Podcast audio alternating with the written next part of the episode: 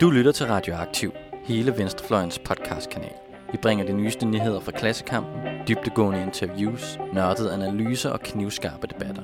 Hvis du kan lide, hvad du hører, så husk at følge os på SoundCloud eller din podcast-app, og du kan også smide et like på vores Facebook-side.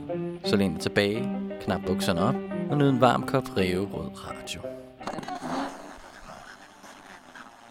Velkommen endnu en gang tilbage til programmet Katalysator, øh, Radioaktivs ideologi- og strategi- og politikprogram.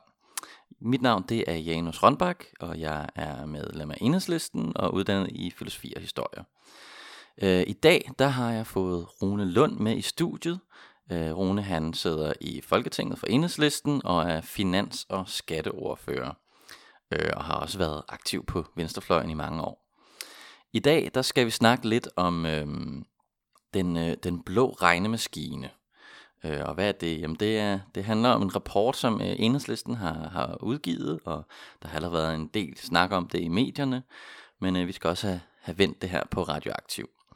Øh, jeg vil starte med at sige øh, goddag til dig, Rune. Goddag. Tak Hej. fordi jeg må være med. Det er dejligt, du vil komme. Øhm, jeg synes bare, vi skal gå i gang med det første spørgsmål, jeg har gjort klar til dig, og det er, hvad er den blå regnemaskine? Hvad er hele det her show, vi skal snakke om? Jamen, det handler om, at øh, i Finansministeriet, der regner man på en, en, bestemt måde, som øh, ikke er særlig veldokumenteret, og som bygger på meget lidt evidens, altså videnskabelig bevisførelse, men som samtidig også har en, en højreorienteret bias. Og øh, det var noget, som vi fra enhedslistens side øh, støtte på, en mur, vi, vi simpelthen bragede ind i, øh, da Torning-regeringen kom til i 2011, fordi de her regnemetoder, som så ikke bygger på et særligt solidt grundlag, de simpelthen stod står i vejen for at nogle af de venstreorienterede tiltag, som, som vi ønskede at indføre.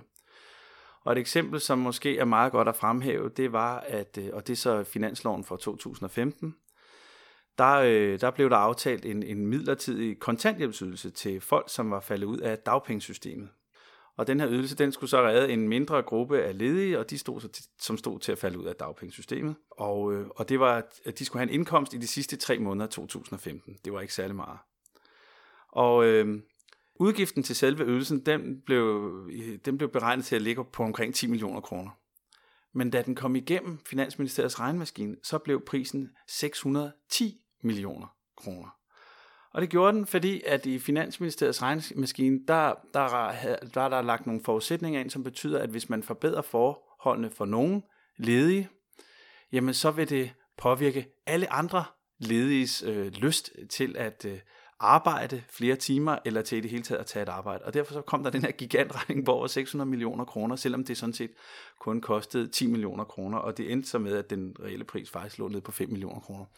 Og, det, og de, de sidste 600 millioner, som bare sådan ligesom blev lagt oveni her, dem kunne vi jo have brugt på andre ting. Vi kunne have brugt dem til at ansætte flere pædagoger i børnehaverne, eller flere sygeplejersker på hospitalerne, eller til at styrke velfærdssamfundet for andre måder. Så det, det var et konkret eksempel på, hvor vi ligesom tænkte, ej, det her, det holder simpelthen ikke en meter, og det kan ikke være rigtigt, at noget, som koster 10 millioner kroner, skal koste 610 millioner kroner. Og det er simpelthen inde i Finansministeriets regnemodeller, at den når frem til det der. Ja, og det er fordi, at... Øh, at den øh, regnmaskine bygger på en række antagelser. Og det arbejde, som så gik i gang, øh, og som øh, Pelle Dragsted, som øh, blandt andet har været meget aktiv i, og, som, øh, og det er jo et arbejde, som nu har varet også før 2015. Altså vi har, vi har gravet i regnmaskinen i omkring 6-7 år. Øh, og jeg selv kom øh, med i det efter valget i 2015, så jeg har været med de sidste 3,5 års tid. det, det, det er et ret intensivt gravearbejde, men mm. det har været sådan en vigtig blokering for vores politiske arbejde. Og, det, og det, den rapport, vi har lavet, så der tager vi udgangspunkt i regnmaskinens egen logik og kritiserer den på dens egne præmisser, dens egen spillebane. Det kan man også diskutere, om, om det er, er for snævert at gøre det, men mm. alene med det udgangspunkt, der, øh, der, der kan vi, er vi kommet frem til, at regnmaskinen den ikke hænger sammen, at den ikke bygger på evidens, og at den har den her højorienterede bias. Mm. Så på sine egne præmisser, der, der er den også gal. Så. Der er den nemlig helt gal.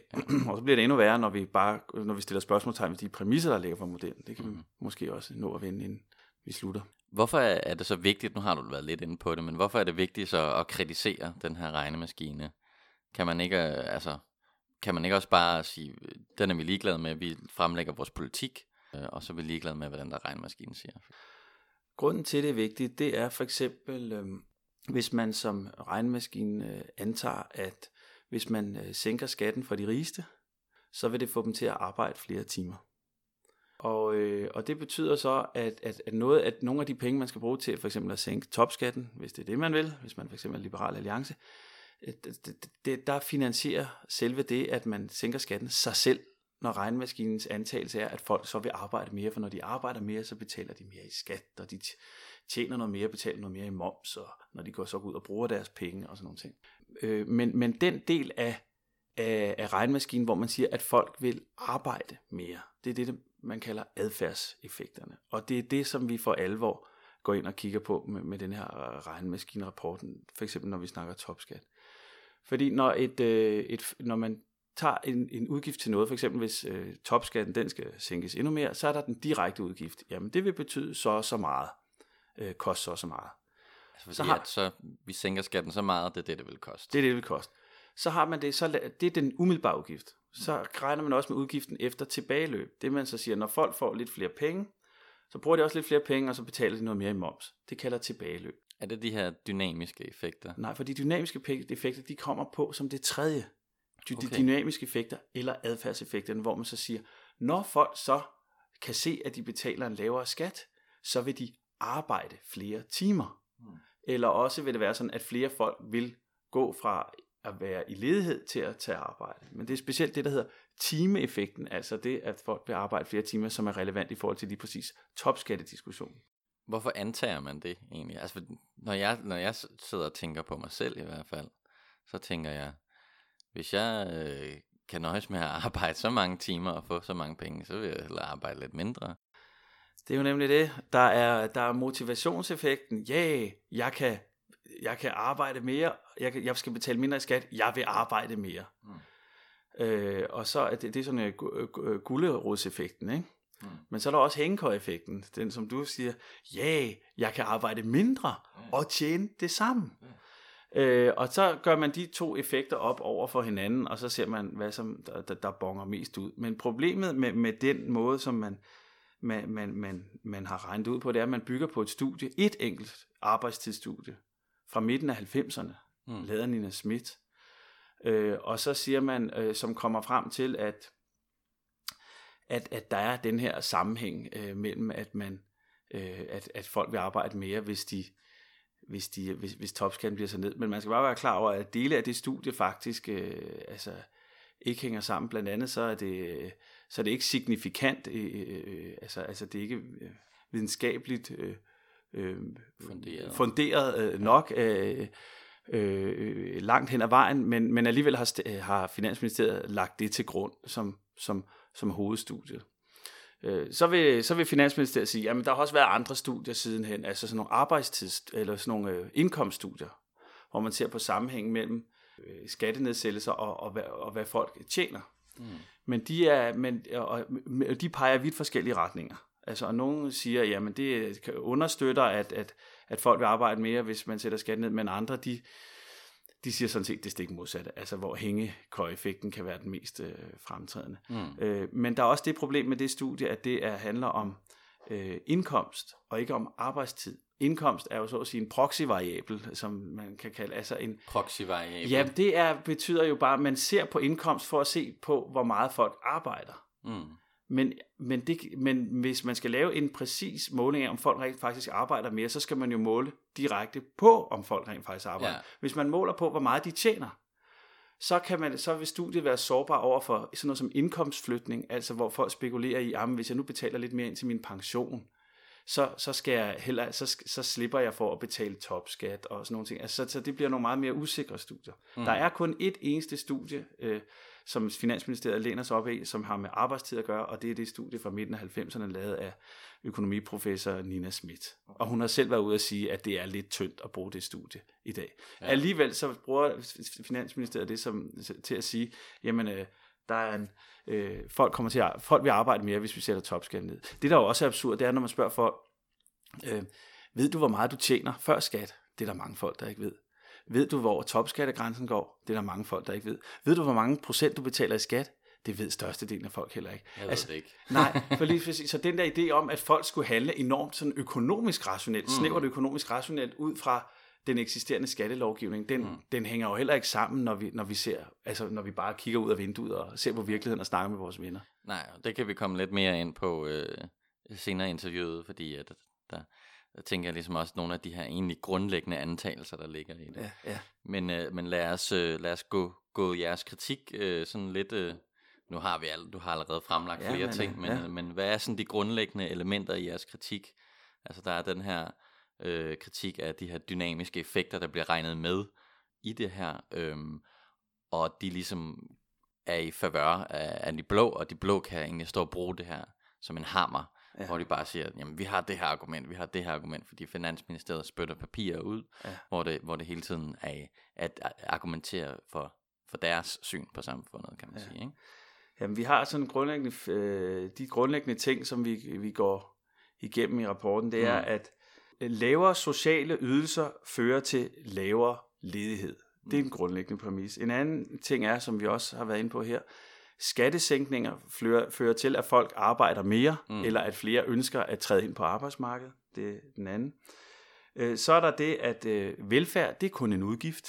Det er også en tredje. Ja. Altså, der er nul dynamiske effekter i velfærd. Ja, ja, hvordan hænger det sammen? Jamen, det er øh, den dynamiske effekt, altså adfærdseffekten, arbejdsudbudseffekten. Altså, og arbejdsudbud, det er jo, når, når folk ønsker at arbejde mere. Det handler ikke om, at der bliver skabt flere jobs i samfundet. Når vi snakker arbejdsudbud, så handler det om, at flere folk gerne vil arbejde mere, og at flere folk ønsker at træde ind på arbejdsmarkedet. Mm. Men øh, den regner man jo med, med i topskatten, som vi lige har snakket om. Men på velfærdsområdet, der er effekten 0. Det vil sige effekten af, at der findes børnehaver, effekten af, at man kan blive lappet sammen, hvis man har været på, hvis man har brug for at komme på hospitalet, fordi man er syg. Effekten af, at der er ældrepleje, som betyder, at familier ikke selv behøver i, i, i, i vores samfund at passe på deres ældre øh, på samme måde, som man gør i andre samfund. Det er der jo åbenlyse arbejdsudbudseffekter af. Mm. Det siger sig selv. Altså, ja. øh, og det viser studier også, det refererer vi også til i rapporten af, men altså, der er jo en sammenhæng mellem antallet af lukkedage for eksempel i en børnehave, og så det antal timer, som forældre kan arbejde. Bare for at tage et eksempel. Ja, ja det er meget logisk. Det er komplet logisk. Men i regnemaskinen er alle offentlige udgifter på en lille bit, bit smule på uddannelse. Mm, og marginalt. Ingenting. Hvor man siger, ja, men der er noget, som kan investeres, som tjener sig hjem i løbet af rigtig, rigtig mange år. Men ellers så er alle offentlige udgifter, det, det er nul. Det vil sige, vi kunne lige så godt futte alle pengene af i, i, i en olietønde eller smide dem i brændeovnen. det vil have den samme effekt, og det er jo også derfor, når Liberale Alliance de har deres plan, hvor de siger, vi skærer ned i det offentlige, og vi sætter topskatten ned og sådan noget. Og så propper de det ind i Finansministeriets regnemaskine, som siger, bling, bling, bling, bling. bling, bling, bling, bling, bling. Flere folk vil arbejde, flere skatter, og det har ingen effekt, at vi skærer på ældreplejen, at vi skærer på uddannelse, at vi af, af, på folkeskolen for eksempel. Der er ingen effekt, at vi, vi skærer på noget som helst af det andet, fordi der er jo bare nul dynamisk effekt i det. Og det er jo fuldstændig grotesk. Ikke? Altså ja. alene det, det skaber, alene det skaber jo en fuldstændig grotesk skævhed i, i, i den regnmaskine, de benytter sig af. At, at man kan sige alene, at den grund, at den jo ikke, kan man jo ikke bruge den. Og, og det som, øh, og, øh, og nu kommer vi jo tilbage til til sidst, hvordan vi, hvordan vi foreslår, hvad man, hvordan man kan bruge beregninger og sådan noget, men altså det der med, at man regner på den her måde, det er jo, det er jo dybt useriøst. Og de økonomiske vismænd har jo også været ude at sige her inden for det seneste år, det der med, at offentlige udgifter, altså den dynamiske effekt af offentlige udgifter ikke er med i regnmaskinen, det er, gør den jo grundlæggende skiv. Mm. Altså det gør, at, at, at det er et kæmpe problem. Og det holder ikke. Så der er vi enige med de økonomiske vismænd. Jamen, så lad os komme, komme lidt ind på, hvad, hvad, hvad I så tænker, der skal rettes i den her. Øh, så hvad, hvad gør man? Skal, skal vi have regnet de, de dynamiske effekter med ved offentligt forbrug, eller skal vi fjerne det helt, eller hvordan, hvordan retter man op på den her skæve model? Jamen, vi har jo nogle for, forskellige øh, forslag til, hvad man gør. For det første kunne vi godt tænke os, at, øh, at der bliver en, en evaluering af, af tidligere reformer, som har bygget på de her regnmetoder. Fordi at hvis man nu regner med, at alle folk vil gå ud og arbejde en masse, og der kommer flere penge i kassen, men det så ikke sker, og der er jo heller ikke evidens for, at, at det kommer til at ske, bevis for, at det kommer til at ske, jamen så er der jo et hul i kassen. Og hvem skal så betale for det? Altså skal det igen være de syge og de arbejdsløse og, og, og de handicappede og dem på førtidspension, som skal betale regningen. Det kunne man forestille sig, at nogen øh, ville dække, øh, hvad skal man sige, hullet på, det, på den måde. Den anden ting er, at vi så gerne vil have en revision af, af regnemodellerne. Og vi vil have, have åbenhed omkring, øh, hvordan at, øh, at, øh, at, at regnemodellen fungerer i dag, og hvordan en ny regnemodel kommer til at være. Og den revision, vi godt kunne tænke os, det, det, det kan man, man kan gøre det på to måder. Man kan enten lave en ny og meget kompleks model, hvor man siger, at vi skal også have det, de dynamiske effekter af offentlig forbrug ind, hvor vi forsker noget mere, bruger den allerede eksisterende forskning, og så på den måde bygger en ny og endnu mere øh, kompleks model. Mm. Øh, eller man kan gøre det, som, som vil være det nemmeste greb, simpelthen bare at sige, vi piller de dynamiske effekter ud mm. af regnmaskinen. Og det er ikke det samme som, at man ikke må regne med dem, for det kan man sagtens øh, have et papir ved siden af, eller et notat, som, som kan belyse et, et, et bestemt øh, politisk tiltag. Men det skal ikke indgå i regnmodellen og som et tal, der bliver sat to streger under. Ligesom eksemplet, jeg nævnte i starten med, at de 10 millioner, som blev til 610 millioner. Altså der skulle vi jo skaffe finansiering. Rigtige forhandlingskroner skulle der skaffe 610 millioner kroner i den situation. Mm. Hvis vi havde pillet de dynamiske effekter ud af den forhandling, så kunne der godt have ligget et notat, hvor der er sagt, at vi mener, at det her koster 610 millioner kroner, men det vi skulle have fundet finansiering til i de konkrete forhandlinger, havde kun været de 10 millioner kroner. Og det sidste greb, det der med, at man piller det ud, altså ikke indregner det, det vil jo være det nemmeste greb. Og det er jo også det, Mogens Lykketoft for eksempel har været ude og anbefale, man gør. Og det, det vil være det klart nemmeste at gøre. Jeg, jeg håber, det, det, det vil kunne gøres fra dag et. Altså, kommer der et nyt flertal til, en ny regering, og som øh, er interesseret i det her, så, så kunne man gøre det på en enkelt dag. Men det er vel også sådan, man har gjort tidligere. Altså, der har man også ikke haft de dynamiske effekter med. Ja. Hvornår, hvornår begyndte man at gøre det? Jamen, det var Anders Fogh, ja. som indførte det. Og det er også, det er, Finansministeriet, også Finansministeriets departementchef Martin Præstegård, har jo været ude og kritiseres for at ville politisere den her regnmaskine også sådan nævnt, at det er sådan noget sådan Trump-agtigt noget, at man nu begynder at man simpelthen har nævnt Trump i samme artikel i politikken, ja. altså sådan en useriøs måde, man debatterer på. Men han er jo fuldstændig blind for, et, at dynamiske effekter kom ind som en politisk beslutning under få. To, regnmaskinen, som, som, som, som den ligger lige nu, den er jo bare hammerne politisk og skæv, og har en højorienteret altså, øh, skævvridning, en ja. højorienteret bias. Og, øh, og, og, og, og øh, og når det så ovenikøbet er, at den bygger på så ringe øh, videnskabeligt grundlag, som gør, og som vi dokumenterer i vores 128 sider lange rapport, Den politiske regnmaskine fra april mm. øh, 2018, så, så er, er det jo også, hvad skal man sige, politisk, at man vælger et at indføre den, to at, øh, at, øh, at, at, at den har de her skæve ting, og tre at man ikke, øh, altså man ser bort fra, fra den videnskabelighed, der, der ligesom burde underminere regnmaskinen på dens egen forudsætninger. Er det ikke også, altså, er det unikt for Danmark at bruge de her dynamiske effekter? Altså, eller bruger andre lande det, eller hvordan fungerer det? Det er jo nemlig også rigtig interessant. Vi har jo så kigget på, hvilke andre lande bruger så de her dynamiske effekter på den måde, vi gør i Danmark. Og øh, vi har ikke kunne finde et eneste eksempel på, hvor man gør det på mm. den måde, man gør her i Danmark. Øh, I Sverige gør man det ikke der regner man med, med, med den direkte udgift og tilbageløb. Det er også sådan, vi regner i enhedslisten. Mm. Og det er sådan, man så ville regne, hvis man pillede de dynamiske effekter ud. Det er det samme i Norge. I USA gør man det i meget øh, begrænset omfang. Vi har også vi har spurgt embedsmændene også under et møde i, i Finansudvalget, hvordan det kan være, at uh, Sverige og Norge for eksempel ikke gør det. Og deres uh, holdning er, vi er længere fremme, synes de. Men det er jo bare en anden måde at fortælle på, at vi er de eneste, der gør det. Og jeg har meget, meget svært ved at så se... Så det er ude et eksperiment? Det, det er et eksperiment, og det er, at Danmark og, gør og vi noget... Vi har en mere blå regnemaskine end USA.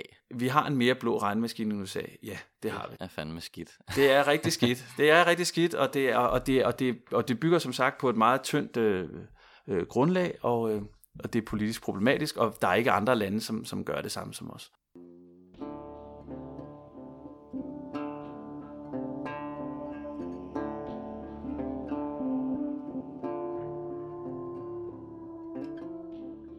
Du kommer også lidt ind på, hvordan modellerne ligesom er, er sådan lidt virkelighedsfjern. virkelighedsfjerne. Du nævnte det der eksempel med, at, øh, at øh, udgiften umiddelbart var 10 millioner. Den viser så, at det er 600 millioner, ja. øh, men det bliver så kun 5 millioner. Ja.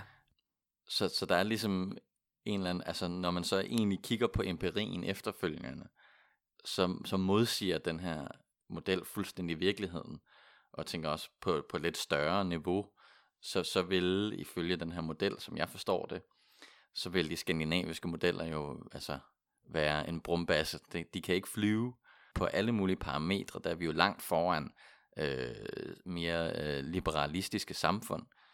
Og, og altså, er der også en kritik i, i, i den her øh, i de her modellers altså mangel på empiri? Ja, fordi en af de ting, vi jo også kigger på i rapporten, er jo, er der en sammenhæng mellem, altså hvis du, øh, hvis du tjener mange penge og betaler lidt skat af den sidste krone, er det så et rigere samfund? Men der kan vi jo se, det er jo Thomas Piketty, som også har været ude og lave nogle internationale sammenligninger. Der er ikke den sammenhæng. Øh, til gengæld, så kan vi jo se, øh, når vi ser på et land som Danmark, hvordan vi klarer os i, i internationale opgørelser. Og det er uanset om det er øh, Forbes Magazine, altså det her, øh, den her, det her magasin, som jo blandt andet øh, hvert år ser på, øh, hvilket land, hvor det er best country to do business, altså mm. hvor, hvilket land, hvor det er bedst at lave forretninger. Og der ligger Danmark helt i top. Man kan også se på andre. World Economic Forum har også sådan en liste. Øhm, der ligger Danmark også øh, helt i top. De ligger på sådan 10. plads. Øh, det er den, der hedder Global Competitiveness Report. Det er sådan den globale konkurrencerapport. Der er også, øh, hvis Verdensbanken, de, de, øh, de har også en opgørelse, der ligger, der ligger Danmark øh, også rigtig højt og helt i top, altså lige overhaler sådan nogen som Singapore og New Zealand. Så det er bare for at sige, uanset på hvilken måde, hvilken, hvilken opgørelse som Danmark indgår i internationalt, så er vi sammen med i øvrigt andre skandinaviske lande, mm. ligger vi helt i top.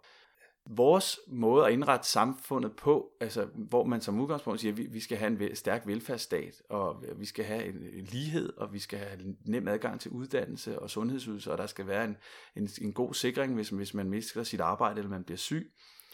Den har åbenbart vist sig ikke bare at være politisk rigtig, men, men også sådan meget konkurrencedygtig. Og det er jo for sådan en som mig, så siger det, jamen så skal vi da gå mere den vej.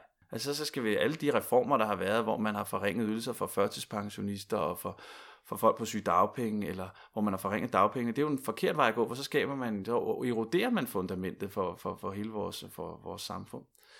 Øh, og det modsiger jo også de borgerlige, når de siger, at, øh, at altså fordi de kan, altså, hvad, de, de kan jo ikke sige noget. Den, den, den model, som de vil have, det er en mere amerikaniseret ulighedsskabende model. Altså mm. den, den har jo nogle, nogle hæftige negative konsekvenser i form af manglende adgang til sundhed, masser af fattigdom, som vi jo ikke øh, ser i de skandinaviske lande for eksempel.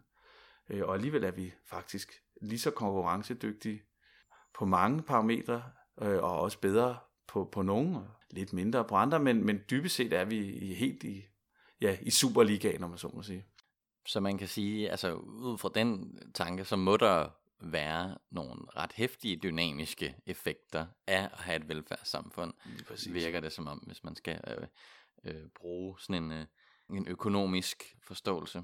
Ja, og det er jo også logik, altså ja, hvis vi tager USA, ikke? Altså, som, det er jo helt absurd, hvad de bruger på deres uh, sundhedsvæsen. Omkring 17% af BNP bruger det. Mm. Sådan et standard europæisk sundhedssystem ligger på en 10-11%. At det er jo deres forsikringsbaserede, profitorienterede, fuldstændig gennembyråkratiseret sundhedsvæsen, som Betaler, suger, øh, øh, hvad skal man sige, suger energi ud af samfundet, ikke? Mm. og spild, ressourcespil i 10. potens, det er jo frygteligt at se på. Ja, der sker ekstremt spild i, i, i den øh, private sekt, sundhedssektor i USA. Det er helt vanvittigt, der også deres, øh, øh, fordi de ikke må indkøbe kollektivt og sådan noget, så ender de også med at betale øh, vanvittigt øh, meget i, i medicin og, og så videre. Men i Finansministeriets regnemaskine, hvis du bare skærer, barberer det offentlige sundhedsvæsen helt væk, og lader folk bare selv betale øh, deres regninger på hospitalet, og hvor de så samtidig betaler mindre i skat, fordi der ikke skal finansieres kollektiv sundhedsvæsen. Det vil være den fede forretning, hvis man bruger Finansministeriets regnemodel ja, dag. Det, det er sådan meget øh, kortsigtet øh, logik, øh, tænker jeg tit. Altså specielt i forhold til, til hospitalsvæsen. Vi skal jo have et hospitalsvæsen, ja. uanset hvad. Ja.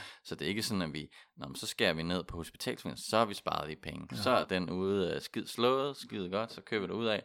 Nej, nej, nej, den, den opgave skal jo løses et eller andet sted, så du kommer til at betale dine penge ja. et eller andet sted. Ikke? Ja. Og det, skal det så handler om, hvem kan egentlig gøre det mest effektivt og billigt. Ja. Og der har det jo vist sig, hvis du kigger på USA og hvis du kigger på Danmark, at et øh, offentligt, øh, universelt øh, system er langt billigere end et, øh, et privat system. Øh, og, og det betyder jo også, at hvis amerikanerne, det, det, er, det er jo meget noget, de diskuterer rigtig meget lige nu med Bernie Sanders og sådan noget, mm. Øh, og der har været en kæmpe bevægelse i den amerikanske befolkning, hvor det er op på 70 procent nu ja. af den amerikanske befolkning, der vil have øh, et, et offentligt sygehusvæsen, eller, eller universal healthcare, hvordan det lige kommer til at blive indrettet, det diskuterer de. Men der kommer de jo til at spare utrolig mange penge. De kommer til at skulle betale noget mere i skat, ja. øh, men til gengæld så kommer de til at spare alle de penge, de sender hen i private firmaer. Så på den måde er det faktisk billigere ja. øh, og mere effektivt offentligt. Ja. Og der har vi faktisk også en, en, en del af regnmaskinrapporten til, til sidst, som omhandler det, der hedder skatteforvridningsfaktoren.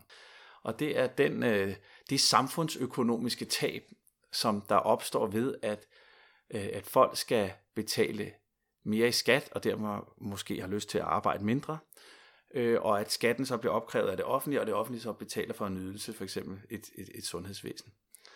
Og indtil for nylig, der opgjorde man skatteforvridningsfaktoren til 20 procent. Altså der var simpelthen et samfundsøkonomisk tab på 20 procent. Hvis man skulle bruge noget, der kostede 100 kroner, jamen, så skulle du sådan set trække 20 procent fra, 20 kroner fra. Sådan så du kun, så at sige, kun fik 80 kroner ud af det, når det var det offentlige, der stod for det. Og de der 20 procent, de var helt vanvittige, og det var også nogle af de ting, vi kiggede i og stillede spørgsmål til. Og mange af den måde, vi har fundet ud af, hvordan regnmaskinen fungerer på, det er jo ved at have stillet hundredvis af spørgsmål til Finansministeriet og Skatteministeriet. Øh, og som en del af den proces, så lige pludselig en helt tilfældig dag, altså en hverdag, så lige pludselig kommer der en pressemeddelelse fra Finansministeriet, og nu har de sat skatteforvridningsfaktoren ned fra 20% til 10%. Og det er jo helt vildt, fordi det kommer til at gøre en stor forskel, mm. at, at, at det, det tab, tab kun er 10%. Det er stadig højt. I, i, i regnmaskinrapporten, der dokumenterer vi, at, at en worst case, så burde det være 9%. Ikke? Og nu har de så lagt det på 10%. Mm. Men alene det, de sætter ned bare på en eftermiddag, altså sådan en pressemeddelelse, som ingen opdagede, at det var en af de store politiske sejre, altså, mm. øh, altså da det skete, fordi det kommer til at have en stor betydning for, om projekter bliver sat i gang eller ej øh, fremadrettet. Men alene det, det viser jo, at regnmaskinen, den ikke er støbt i beton. Den er ikke statisk, den er ikke bare så objektiv og neutral, og, og man ikke må røre ved den, sådan som Finansministeriet og, og nogle politikere prøver at give indtryk af. Men I skulle ind og indhente de her ting gennem spørgsmål ja. og lirke og pirke rundt omkring og sådan noget. Ja. Øh, vil det sige, at, at meget af det her ligger skjult inde i øh, embedsværket? Altså, man kan ikke, der er ikke bare sådan en åben model, som man kan gå til? Nej, og det er også derfor, vi gerne vil have, at forudsætningerne bag beregningerne, at de øh, bliver lagt åben frem, sådan så det ikke skal være sådan, at man som parti i Folketinget skal stille hundredvis af spørgsmål og, og, og grave det frem. Altså fordi den måde, vi stillede spørgsmål på, det var jo, øh, når I nu regner, det kunne være, at hvorfor koster det 610 øh, millioner i stedet for 10 millioner? Jamen, det er fordi sådan og sådan. Hvad bygger I det på? Jamen, det er de antagelser, vi bygger på, det er sådan og sådan. Mm. Hvorfor gør I det? Hvad for en litteratur bygger I op af? Mm. Og så, jamen, det er på de og de studier. Så får man det. Okay, læse, læse, læse studier. Så kan man se, så, hvordan kan det være, I bygger øh, på det studie, når studiet siger sådan og sådan, der, der, der, der, der, ikke? Altså sådan, og sådan har det kørt, og derfor så er det blevet til hundredvis af spørgsmål. Det lyder helt kafkask. Jamen, det er jo helt absurd. Hvorfor kan de ikke bare lægge, hvorfor ligger de ting ikke bare åbent fremme? Mm. Altså, hvorfor skal det, men det var sådan en sort boks, som simpelthen bare skulle brækkes op øh, bid for bid, og vi er jo nået langt, men der er jo stadig ting, hvor vi tænker, hvor, hvorfor regner de ud på den måde, ikke? Men mm. altså, vi er nået rigtig langt, ikke? Nu forstår vi de, altså, de grundlæggende problemer i regnmaskinen, og kan tilbagevise de, de, altså, de forudsætninger og antagelser, som den bygger på, på dens egen præmisser, på dens egen spilbane. Og det er jo også derfor, der har været så meget debat om det. Finansministeriet er mega presset, fordi de kan jo, altså, det er jo åbenlyst, at vi har en sag. Og når de, når de går ud og, og siger, at vi, at vi har ikke ret, så tilbageviser de ikke et eneste af vores konkrete argumenter, som mm. vi fremfører i rapporten. Ja. Og de skulle nok have benyttet lejligheden til at påpege, at, at, at, at, at, at hvis de kunne finde faktuelle fejl i vores konkrete dokumentation af rapporten, så havde det været frem for længst. Ikke et eneste af vores konkrete øh, af vores konkrete dokumentation øh, i, i regnmaskinrapporten på de 128 sider har de tilbagevist.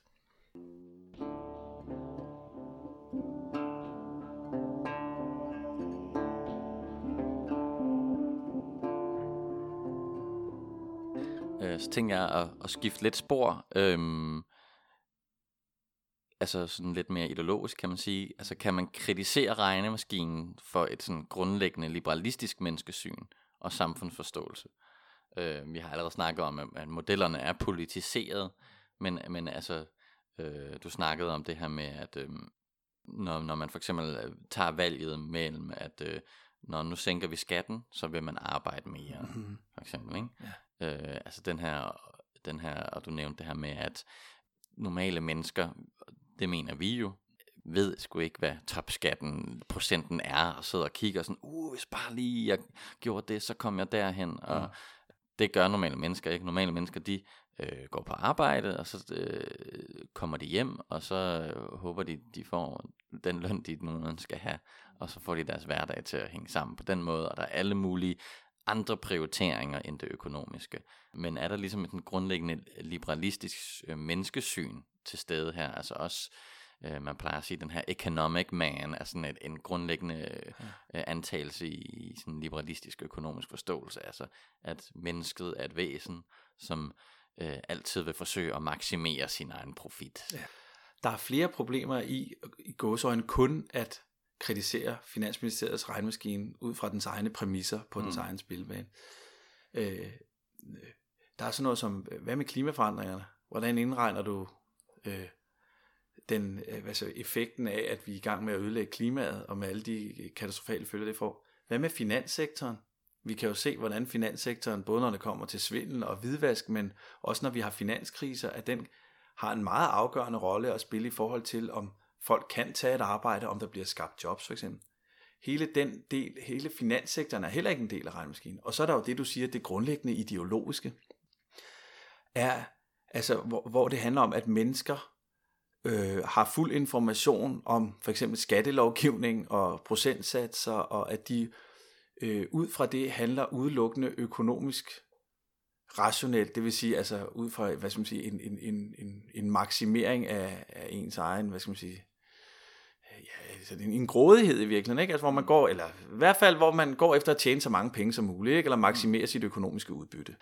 Og der kan man jo bare, der kan man jo hurtigt se, jamen sådan fungerer verden jo ikke. Altså, vi går på arbejde, fordi vi brænder for noget. Vi, vi, går, vi, vi, vi lægger meget vægt på, at vi har gode kollegaer, at det giver mening for os at være på arbejde. At der er sammenhæng mellem øh, arbejds- og familieliv for børnefamilier, så man også kan nå at være, være sammen med sine børn og lave sjove ting sammen med sin familie. Og, øh, vi er jo vi er jo sociale væsener, som indgår i fællesskaber og som ønsker at skabe ting. Mm. Mindst lige så meget, som vi da også tænker på, hvordan vi kan tjene penge, og hvordan vi kan tjene lidt flere penge. Så, ja, så... Det er jo ikke, fordi vi ikke også tænker, øh, jeg vil gerne have en god løn, eller ja, eller andet, det er præcis. ikke klart. Men der er bare tusind andre faktorer, der også spiller ind. Lige præcis. Og, det, og selvfølgelig vil vi da gerne øh, tjene en god løn, og have råd til... Mm til, til mange ting i vores liv, men det er jo bare meget indimensionelt, altså at opfatte mennesket som sådan udelukkende sådan en profitmaksimerende maskine, det, mm. det, er jo ikke, det er jo ikke sådan, vi er. Så hvis man, så, så hvis man tager en helt grundlæggende kritik af, af rapporten, at den bygger på de her ideologiske, eller, eller af regnmaskinen, at den bygger på de her ideologiske, neoliberale antagelser om, hvordan mennesker agerer. Altså hvis man, hvis man piller det fundament ud, jamen så er der jo så er der absolut ingenting overhovedet tilbage af, af, af regnmaskinen. Og mm. det kan man med, med god grund gøre. Mm. Vi har så i vores, den politiske regnmaskine jo, øh, hvad skal man sige, øh, ikke taget det store ideologiske opgør på den måde, men bare sagt, hvis vi nu antager, at jeres antagelser er rigtige, og vi ser på den videnskabelige dokumentation, der er, til, der, der er tilgængelig, hænger jeres regnmaskine så sammen? Mm. Nej, det gør den ikke. Og hvis vi så ovenkøbet siger, at der er heller ikke noget med klima, der er heller ikke noget med finanssektoren, okay, og ja, hele jeres ideologiske fundament i øvrigt, det er pillerøden. Altså, hvad er der så tilbage af den regnmaskine? Der er ingenting tilbage. Og, det er jo, og det, så kommer vi tilbage til, at, at tal kan være, er jo godt, og, og, og ting skal hænge sammen, og, og politiske initiativer skal finansieres, men det, der, der skal, det jo handler bare også om politik, altså om at, at, øh, at, øh, man ser på, at man bruger nogle regnmetoder, som, som ikke er skævvridende, men som, øh, som giver et mere realistisk øh, billede, og så må man jo tage en politisk diskussion om, hvil, hvilken retning man vil have, samfundet skal gå i. Og der skal regnmaskinen ikke gå ind og spænde ben og tillægge de borgerlige partiers og de højorienterede partiers øh, politik større værdi, for det er jo det, den realiteten gør. Den ødelægger den politiske øh, debat, og den, den lægger et slør ud over, at der er mulighed for andre politiske veje end, end, end dem, som de nyliberale partier, de, de, de ønsker at, at indføre i vores samfund. Ja, den ender med at nærmest at gøre det til sådan en teknokratisk debat, hvor øh, vi kan lige så godt ophøre med at være politiske, vi kan lige så godt bare alle sammen blive embedsmænd, og så sidde og sige, Nå, hvad siger tallet? Mm. Så fodrer vi en maskine, så kommer, fortæller maskinen os, hvad vi skal gøre. Ja. Øh, og, og, og der må man selvfølgelig have en større, også ideologisk og politisk debat, Ja. øh, rent politisk. Og det er også derfor, når vi regner med politiske tiltag fra enhedslistens side, så gør vi ligesom man gør i Finansministeriet Sverige og Norge. Vi regner med den direkte udgift og tilbageløb, Ja. men uden adfærdseffekter. Og det, det at hvis, øh, vi, vi, vi, hvis vi gik over til det, så ville der lige pludselig åbne sig rigtig mange gode muligheder for at uh, gennemføre gode røde og grønne socialistiske initiativer, Mm. bare i det samfund, vi har i dag. Øh, nu nævnte du også det her med, med, med klima. Jeg har læst et, et andet sted, altså mm, nu har vi snakket meget om, om rapporten her, men hvis man også, nu bevæger vi os lidt ud over den også, Ja. at er der andre kritikpunkter, man ligesom kunne fremføre? Jeg, jeg har læst et andet sted, og jeg ved, jeg ved der, er, der er flere forskellige modeller, ikke? Der er en eller anden, der er nogle modeller, som andre øh, sådan økonomiske grupper bruger. Men, men fælles er, og det er en kritik, jeg kan ikke huske præcis, hvad for en Ja. model Ja. øh, øh, den, den bliver brugt. Jeg tror også, at vismændene bruger måske en anden model, og, og sådan et eller andet. Ja, der er for, ja, ja, UNDP har, altså FN's udviklingsorganisation har ja. en model for... Der, der, der er forskellige måder at opgøre velstand på. Ja, der er i hvert fald forskellige modeller, der bliver brugt nogle gange, ikke? udover Finansministeriets ja. Ja. model i debatten. Men, øh, men i hvert fald fælles, en, en kritik er har ligesom været en grøn kritik, Ja, øh, nemlig det, at når man, hvad hedder det, for eksempel øh, rydder en skov, så, så bliver det, eller- det hele taget udnytter noget i naturen, så bliver det ikke indregnet, så bliver ikke indregnet nogen øh, dynamisk effekt på det heller. Det, det bliver udelukkende set som altså et, et nærmest sådan en, et tomt rum, som. Ja. du går ind og henter ressourcer fra, altså naturen, det er bare sådan en flade. Ja. Øh, så henter du simpelthen ressourcer ind, og så det eneste, man måler, det er den profit, der kommer ud, ud af at indhente det her. Men der indrettes alle de negative effekter med, at nu har vi mistet en skov. Hvad har den af konsekvens for vores samfund, Mm. øh, og for klimaet og for miljøet? Det bliver ikke indregnet. Så, så der, altså, det, det er sådan en, en ekstra ting. Det, altså, der, måden vi beskytter noget på, det er sådan, det bliver udelukkende set som en, en udgift. Ikke? Jo. Det, det er sådan øh, noget, vi må kæmpe os til rent politisk, men der er ikke nogen øko- der, er- der findes ikke nogen, noget i modellerne, der ligesom øh, viser det, den negative effekt, det, det jo også har. Altså, det har jo en negativ effekt, øh, også økonomisk, at der er så meget partikelforurening i, i København for eksempel. Ja. Det betyder jo, at der er folk, der, skal, der dør og tidligere, end de kunne have, og de kunne have arbejdet længere, og øh, folk skal på hospitalerne, og der kommer nogle udgifter den vej, og, og der er mange andre ting, ikke? Altså, og der, der glider det ligesom også over i noget socialt, Mm. som der også findes en kritik af, at, man, at der heller ikke bliver indregnet, øh, hvad skal man sige, den negative øh, dynamiske effekt af, at en fabrik øh, bliver åbnet og øh, spyr øh, partikelforurening ud, eller at øh, en fabrik producerer øh, øh, et eller andet stykke legetøj med noget gift i, som går ind og ødelægger nogle børns øh, øh, reproduktive organer, eller et eller andet. Ja, ja, altså, ja. der kan være så mange ting, ikke? og det er selvfølgelig svært at indregne de her ting, Mm. men, men, men der har i hvert fald været en kritik af, at, at, at de her effekter overhovedet ikke er med på nogen måde. Så der, det, er også, det er også lidt en, en sort regnemaskine, Ja. Altså øh, for eksempel i forhold til miljø, den er ikke grøn, Nej, og der er ikke en, en grøn, øh, der, og der er så nogen, der har argumenteret for, at vi skal have en grøn øh, effekt indregnet, men igen, ligesom du foreslår, ikke? altså ved siden af, så man har ligesom Ja. øh, hovedregnmodellen, som siger, at det her det er de umiddelbare udgifter og indtægter, Ja. men så har man et grønt tillæg, Ja. hvor man ligesom siger, at der er også nogle effekter her, som man ligesom skal have med i baghovedet, så at sige. og det skal man jo, fordi det har jo en... Altså hvis, hvis, hvis, hvis vi sprøjter masser af kemikalier ud i vores natur, sådan så bierne dør, altså det Mm. har jo også en åbenlys økonomisk effekt. Øh, og klimaforandringerne, som alt tyder på, vi jo, det, er jo, det er jo frygteligt, hvad det, vi er på vej imod med temperaturstigninger på en 3-4 grader, som vil betyde masseudryddelse af arter, og at havet stiger flere meter, og vi ved ikke helt, hvornår det kommer til at ske. Vi håber, det bliver om 100 år, og, men at det, det, er jo nogle, det er jo nogle helt vilde scenarier, vi står for, fordi at, som jo ikke kan indregnes i nogle modeller, for eksempel. Og det, og, det, og det er jo vigtigt at have med, og jeg tænker også, at den bedste model vil være at simpelthen gå tilbage til en, en svensk eller norsk simpel model, altså i forhold til mm. den konkrete politik, og så selvfølgelig have alle de her ting udenom. mm. som man kan bruge til at tage en politisk diskussion af, hvad for et samfund vi gerne vil have. Og så selvfølgelig også, det er jo altid fint at belyse nogle økonomiske effekter af, af noget, men det handler jo også om politiske værdier og hvad for et samfund vi, øh, hvad for et samfund vi gerne vil have, og, øh, og, det, og den diskussion, den må jo ikke be, blive ødelagt af, at, at man tror, man kan stille alt politik op i noget, som kan komme ind i et regnark. Nej, det så også øh, leder meget godt videre, altså at øh, nu, nu er I jo gået ind på de her øh, grundlæggende øh, præmisser omkring øh, øh, altså selve modellens øh, præmis at, at, at diskutere økonomisk. Øh, men der ligger jo også en eller anden form for øh, økonomisme i det her, altså at, at, øh, at vi skal have, have den her debat. Altså det, det er som om i den generelle offentlige debat, så, så er der tit den her med sådan, og så skal vi lige have det økonomiske med. Og, og det kan jeg godt forstå, og der kan også være en selvstændig pointe i at have det økonomiske med. Der er også en pointe for os i, hvem for eksempel, altså for os som socialister, hvem det er, der skal betale mest, for eksempel. Jamen det er dem med de bredeste skuldre og så videre, ikke? Altså det, men, men, men nogle gange så kunne det også være fedt ligesom at sige, skide være med det økonomiske. Mm. Øh, kan vi ikke bare have en, en debat, som bare er, hvordan, altså fordi så slipper man for den der teknokratiske debat, kan vi ikke øh, ligesom tilsidesætte den nogle gange i den offentlige debat, og så sige, lad os bare have en debat om, hvad er det gode samfund, hvad er det egentlig, vi gerne vil have.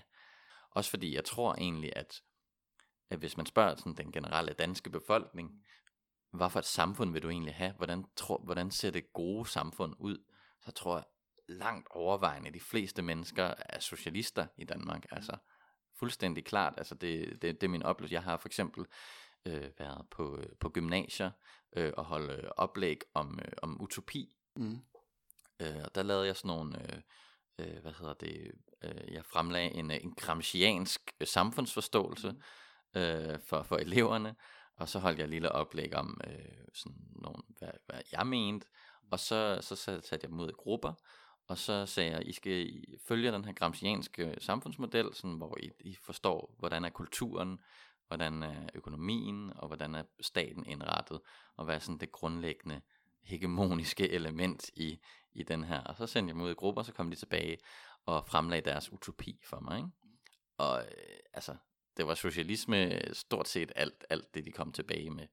Og det, er også ligesom den tanke, der tit er i, i øh, hvad skal man sige, altså selv borgerlige vil jo tit sige, jamen det lyder godt, det der socialisme, men det kan ikke lade sig gøre.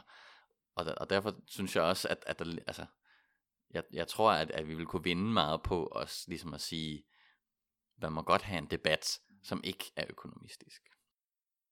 Og de borgerlige, altså, de borgerlige, altså som, undskyld mig, øh, smadrer skat øh, med besparelser, som milliarderne mm. fosser ud, ikke? Altså som, som har en regnemaskine, som siger, at folk vil arbejde noget mere, hvis vi sænker skatten for de rigeste, uden at det dokumenterer, at de vil gøre det, og der derfor i sidste ende kommer til at mangle penge i kassen, som ikke er der, fordi folk ikke arbejder mere. Mm-hmm. Ikke? Altså, det skulle da hammerne uansvarligt. Men, ja, men, ja, ja, de har den her, vi er de ansvarlige, men, men hvis man kigger på det her, hvis man ser på, hvordan de agerer og kører kampfly til milliarder af kroner, og ja. jamen altså, hvad, hvad, hvad, det, det er overhovedet ikke øh, ansvarligt.